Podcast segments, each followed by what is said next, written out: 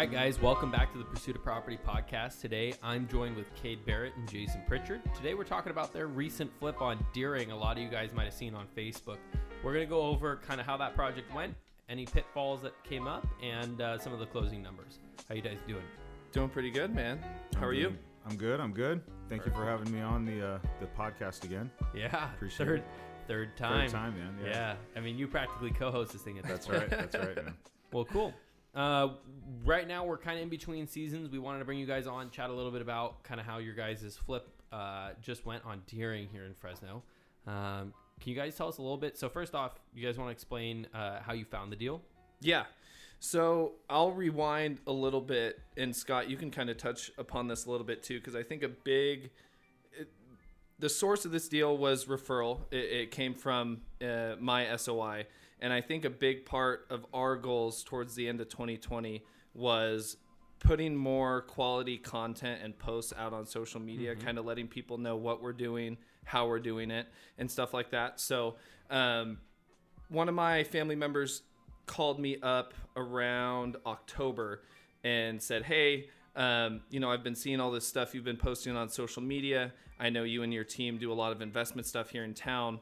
Um, you know, I've got an agent, one of my agents at my brokerage with this property, Total Hoarder House. Seems like it'd be a good investment property for you guys. Would you be interested in checking it out? And I was like, Yeah, absolutely. So I think the biggest part for this was taking it was actually Jason's advice to the two of us was putting out more quality content and sharing that to everybody.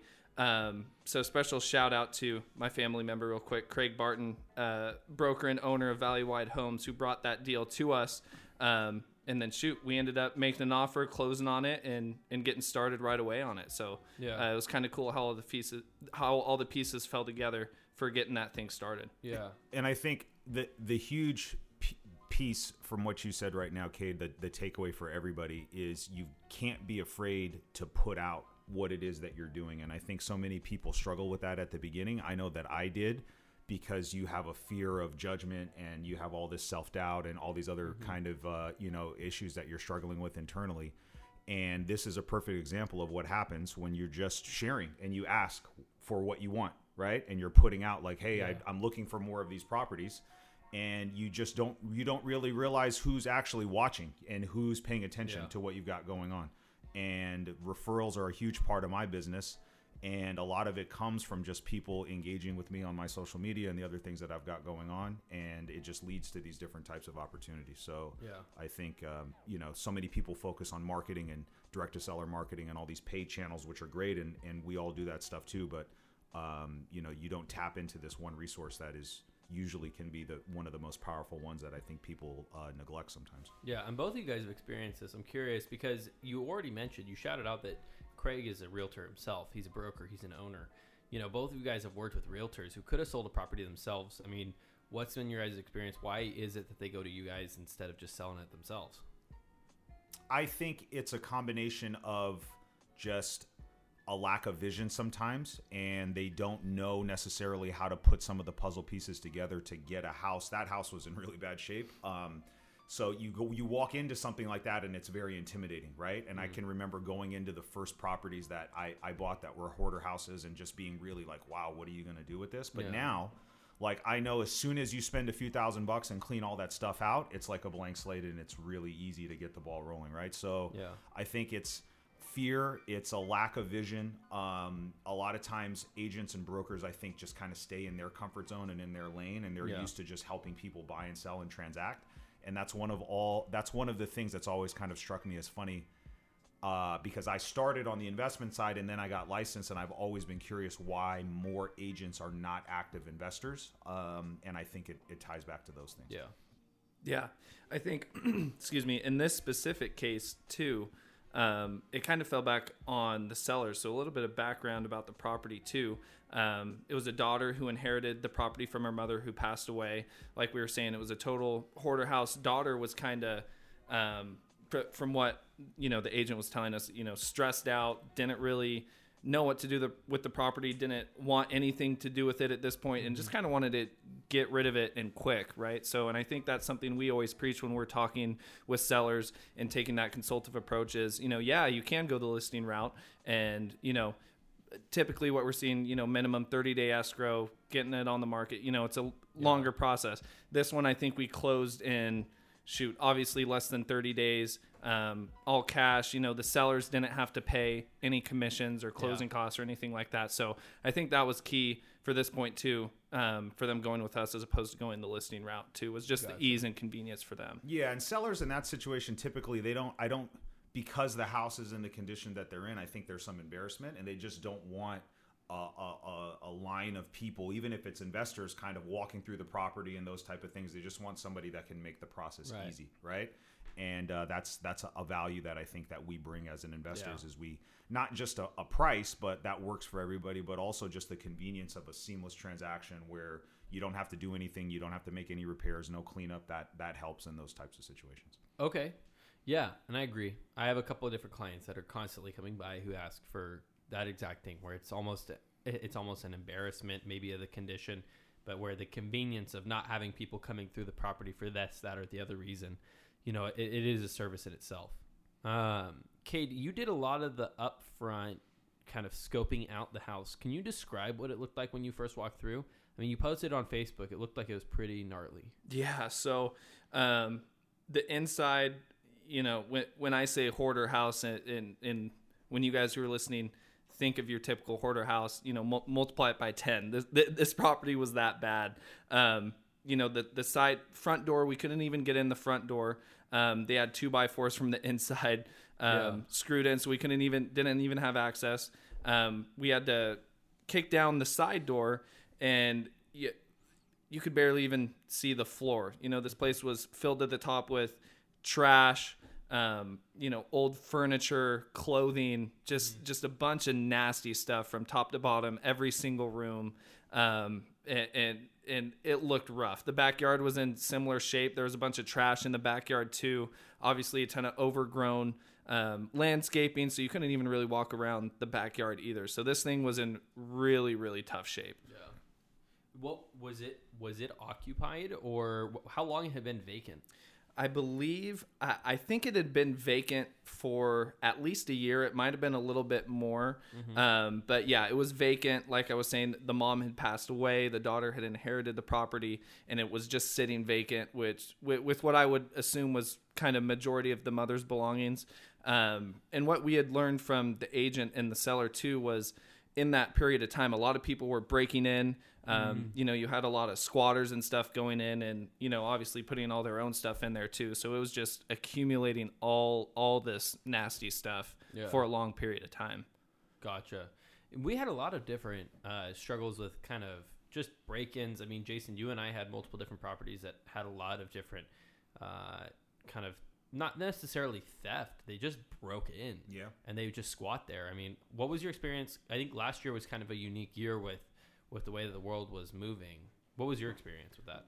Uh, I think it's just cost of doing business. I'm so kind of desensitized to that stuff happening. We have, uh, you know, we just have a, you know, a problem here with the homeless population and transients and uh, different things. And vacant properties are just magnets for for those types of issues. Yeah. And so, I don't remember having many issues with break-ins at that particular property. Um, and I think sometimes it's just luck of the draw. You know, when it's been people squatting and breaking in, usually even after you clear all the stuff out, there's usually continuous issues with them coming back and still trying to get in. But I don't think that we we really had any issues with that on this one. So we just got lucky. I have other houses that Yeah. you know you just you would never think that you would have it, and then you get people in there every single day. You know, and so you know it's luck of the draw. You have to budget for those types of things and set a contingency in there, and um, you know just realize that you know it's going to happen, and it's uh, it's the cost of doing business when you're a real estate investor. Gotcha. Now, uh, when you said you you got to kind of budget for it, it's a good segue. I'm curious because you guys looked at the property. It came as a referral. At first, you were looking at it as potentially maybe a wholesale deal or a deal where you, it was a shorter term transaction. Then you decided that you wanted to close on it. How was that decision made? I mean, what what was kind of some of the deciding factors that led to that? Yeah, I had when I when the deal was first brought to me, I, I sat down with Jason and kind of, and had that conversation with him. Um, and the biggest thing for us when deciding, and for me when deciding whether or not we kind of wanted to make it a short-term transaction and uh, you know wholesaling it or, mm-hmm. or wholetailing it or something like that, as opposed to doing a flip, um, was just keeping those relationships intact and not you know putting those relationships at risk. You know, having this be a referral um, from a from a family member uh, with one of his agents in his office. Um, I, I think the biggest thing for for me obviously was just keeping that relationship intact. Wholesaling, um, you know, a, a, lot of wholesalers get a bad a bad rap. Um, a lot of uh, you know investors do too.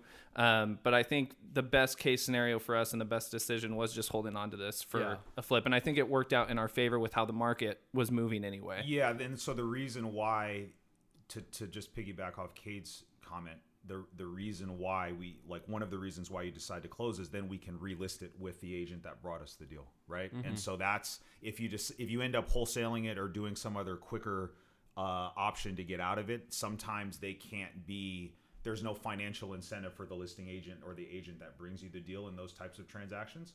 Um, so you know that's not going to always make or break the decision, but it's a determining factor, right? Yeah. And so the numbers have to make sense um, you know, how much pressure and time and stress is it going to put on the systems and the other team members that are involved? Do we have the available contractors to do everything?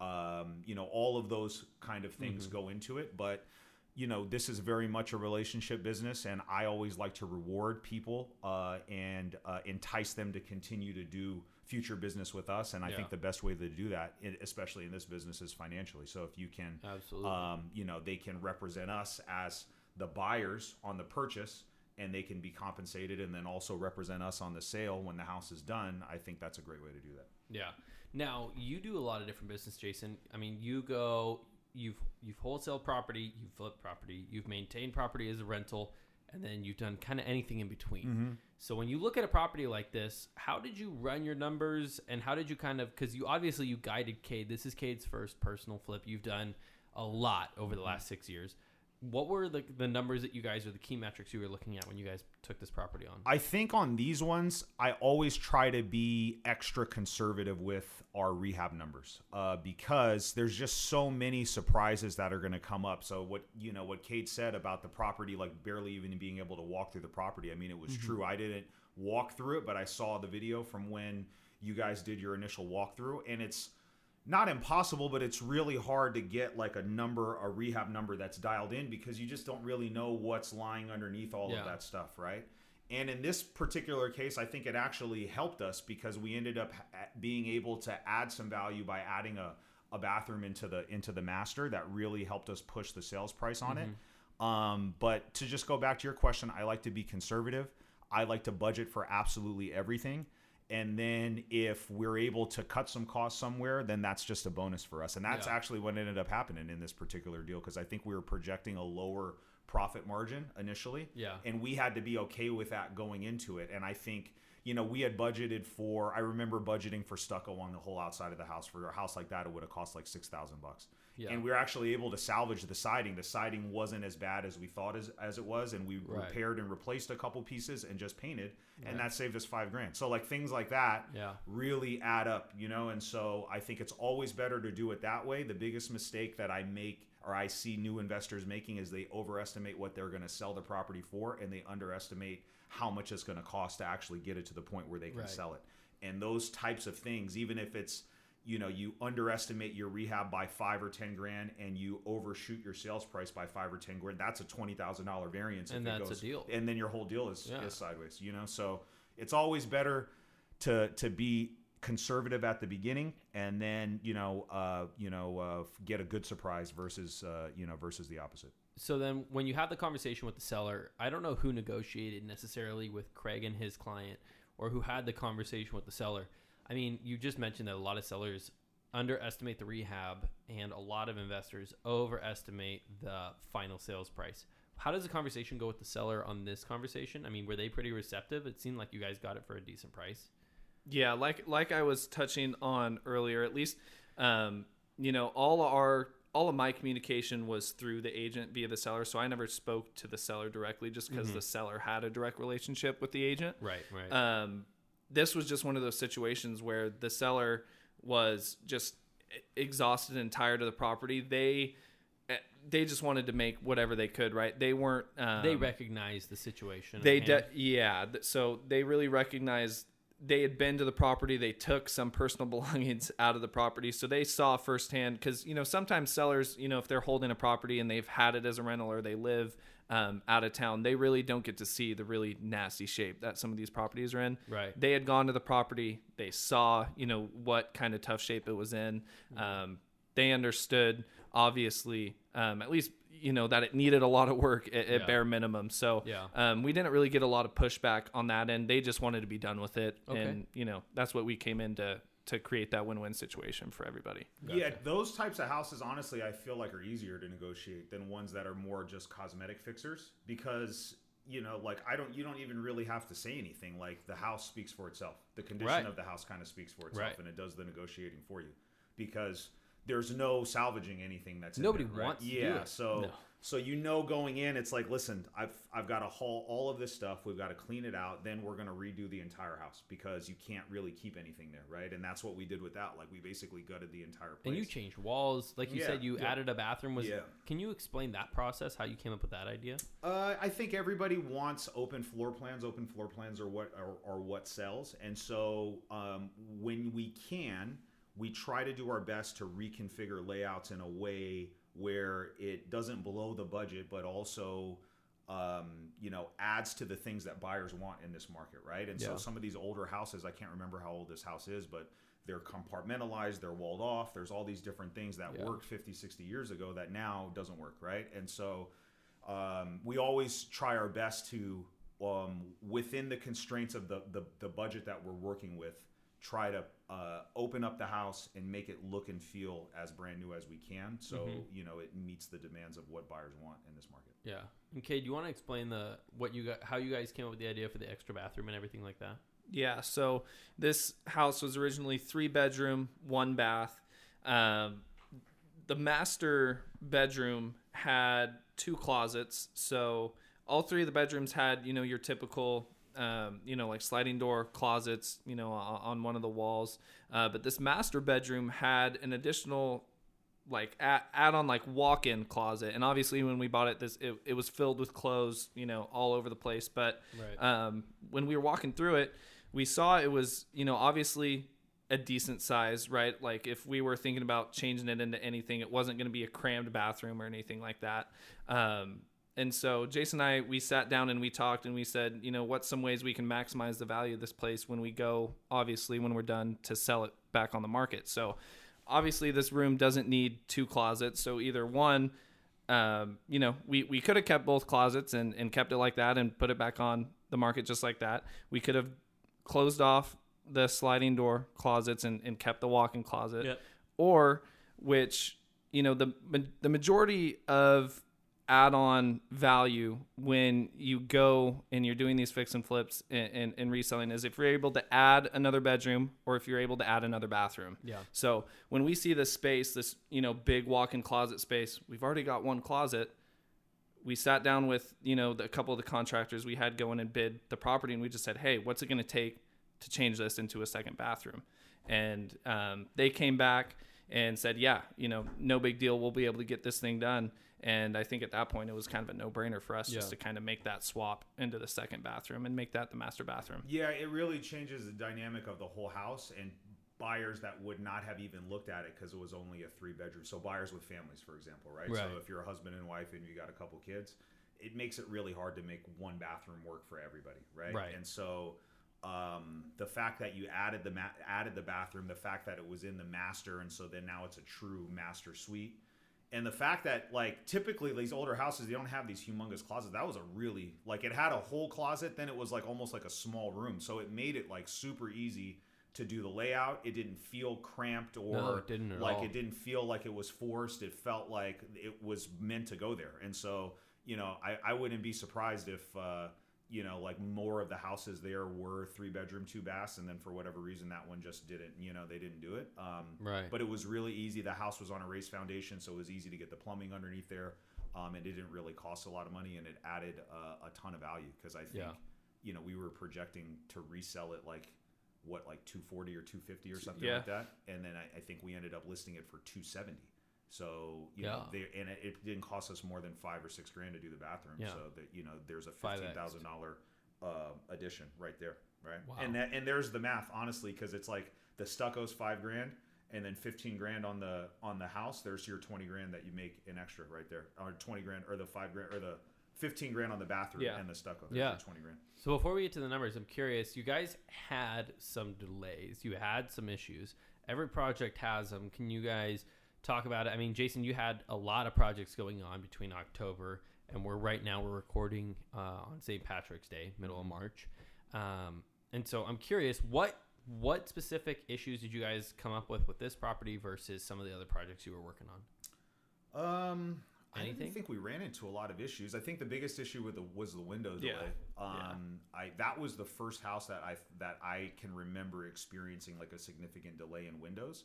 Um, and there's the, there are things that are going to come up that are just completely outside of your control, and we can't control COVID. Obviously, we can't Right. control delays or increases in building materials or when those things get delivered. And I guess just on that particular project was when I realized typically we like to get the orders the windows ordered like you know first week um, you know the contractor goes in he's starting they just send us measurements we have a vendor we send it to them and they order Right. them and it usually takes you know four to six weeks to get them so the windows we order them when we start they're getting delivered at the end they pop them in and we're done and we're ready to go Yeah. these ones were delayed i think like eight weeks so we had finished the house and i think it sat for like almost a month or Yeah. maybe longer than that Wow. and we could have you know we had you know probably another 2500 bucks worth of holding costs just because we had to sit on a vacant house because we couldn't sell it with all these old windows that were Yeah. gross and nasty it just didn't really make sense you know if it was one window that would be one thing but it really changed the look of the entire house i think new windows really add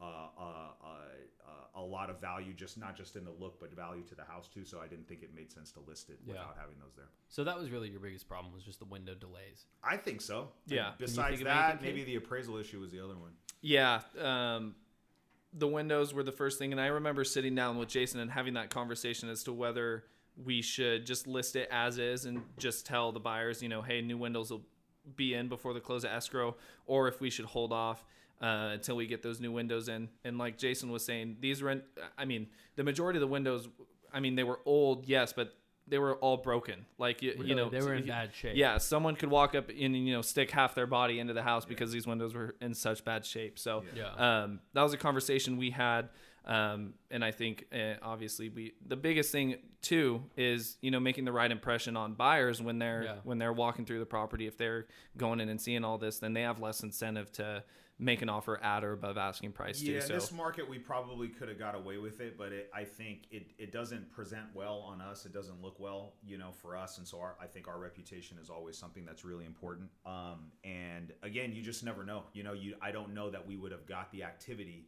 that we got. Yeah. Because sometimes it can be hard for buyers to visualize, like, oh, this is it. So it's going to be this big turnoff when you walk in. And then buyers that were maybe on the fence about submitting an offer, they may just be like, you know what, let's just wait, you know. And so I didn't, I didn't want Yeah. to risk that.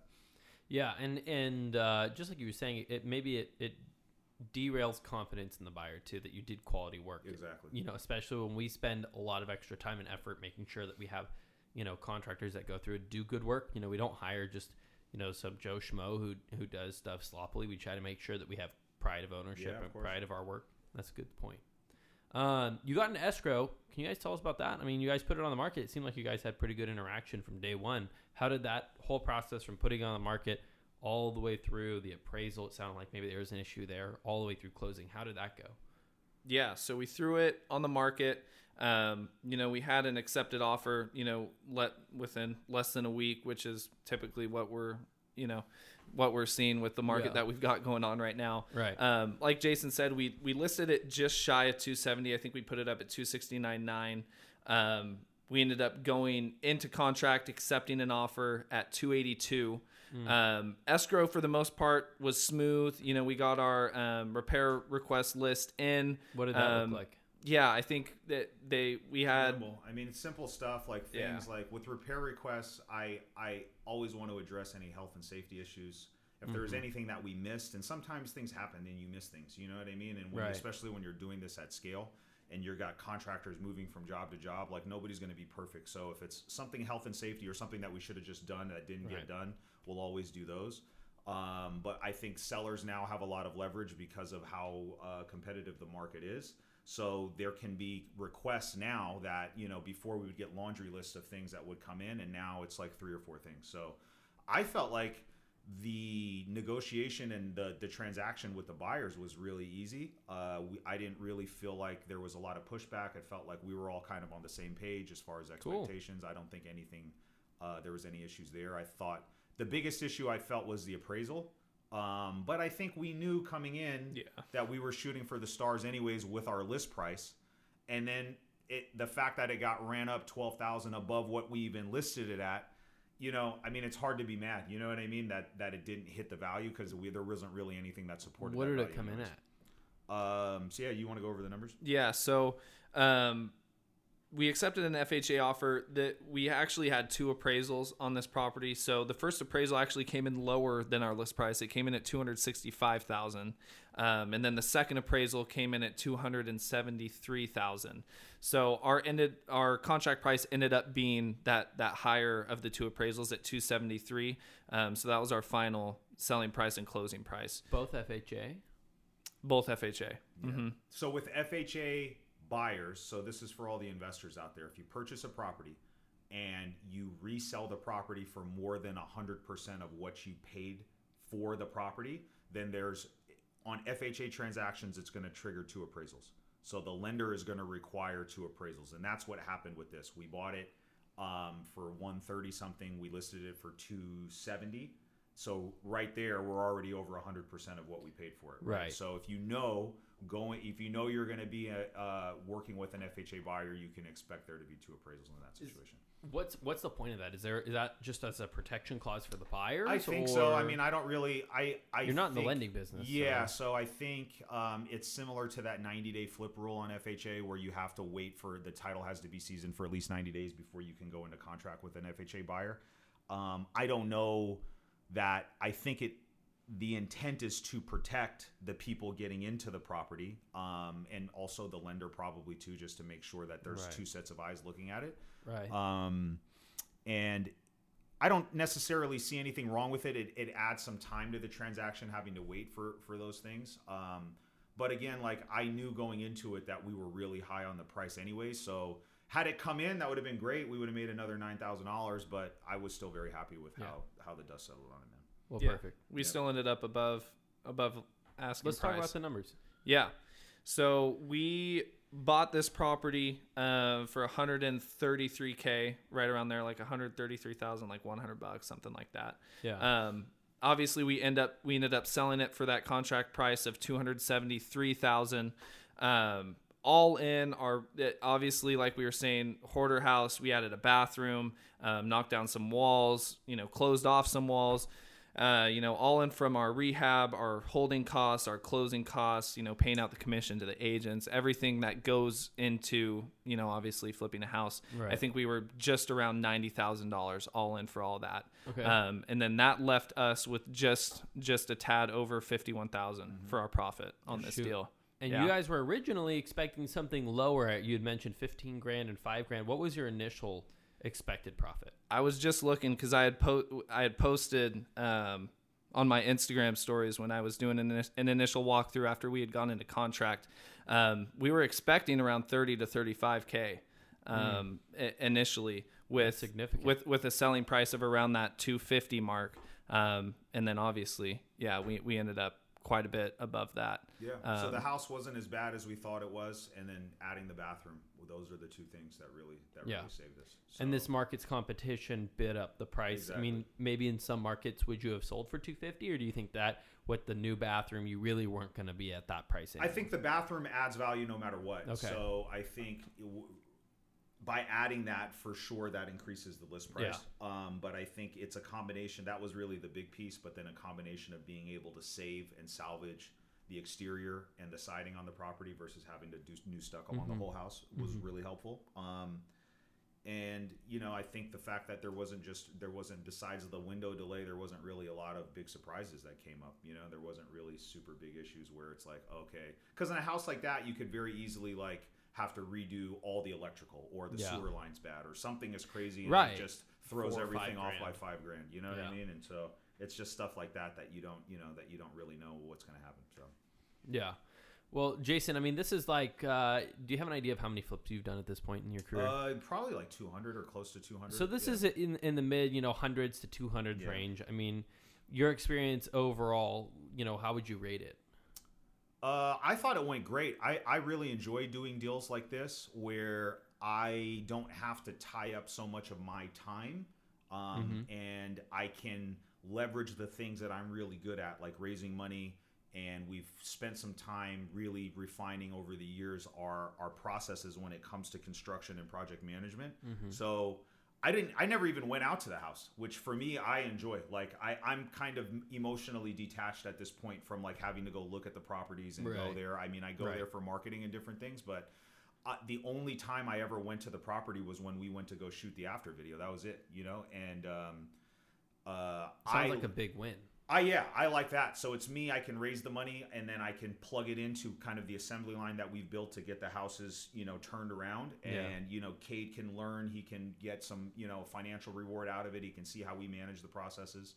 Um, so I felt like it was a big win all around for everybody. And you do a lot of deals like this where you work with people who either it's you know their first or they're somewhere between like that first and tenth deal where Yeah. you're still learning the process. Yeah, right? I would say, um, you know, fifty percent of the deals that I get are just from my from networking and just you know people Mm-hmm. coming to me, and I would say half of those deals are ones where similar to this. It's like, hey, I see all the cool stuff that you're doing. You know, I've got this deal. I know it's a good deal. I would really just prefer to work with somebody that knows what they're doing, so I can operate with the safety net. And you know, then we just have to come up with an equitable split of the responsibilities and, and the money. You know what Yeah. I mean? And so, Yeah. um, you know, if we can get there, then it's usually pretty easy. So it sounds like a big win for you. Obviously, we're in the business of making win-win situa- uh, Sure. situations. Cade, this was your first personal flip. You've wholesale deals, you've managed flips, or kind of helped with that process.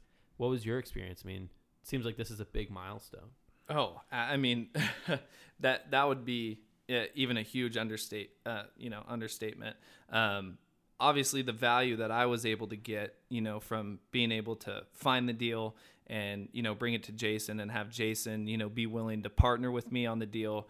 Um, you know, me be able to to learn firsthand and learn the ropes how all this project management goes, how managing the contractors goes, how the rehab goes, just going start like he was saying, you know, the assembly line from start to finish, being able to just sit front row and be hands on and learn um, through that whole experience. I mean, that I mean that's priceless to me because now you know I can go out and, and ride this momentum and, and find more deals and and do all this stuff and be able to take the experiences I learned from this and just you know skyrocket from there. So um, yeah, I mean the value that that I got from you know be, from Jason and, and from this deal is I mean priceless in my mind. Yeah, and then you also the whole point of closing on this was for the relationships. Yeah. I mean, what's has anything procured since with Craig and with his team?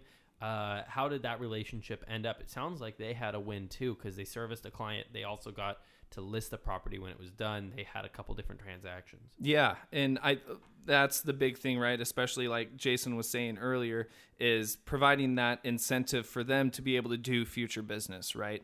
So, um the the agent who works for Craig, his name's Mark. Um, you know, Mark's already been door knocking a couple of the neighbors in the neighborhood where um, the houses are in kind of similar shape to how this one was on Deering beforehand. He's been in contact with a couple sellers um, in and around the neighborhood, and you know both of them have you know had conversations with me. Um, they've called me and said, you know, hey, let, let let's go find the next one. So Yeah. that I mean that's that that's proof That's right there. Exactly. So they're motivated.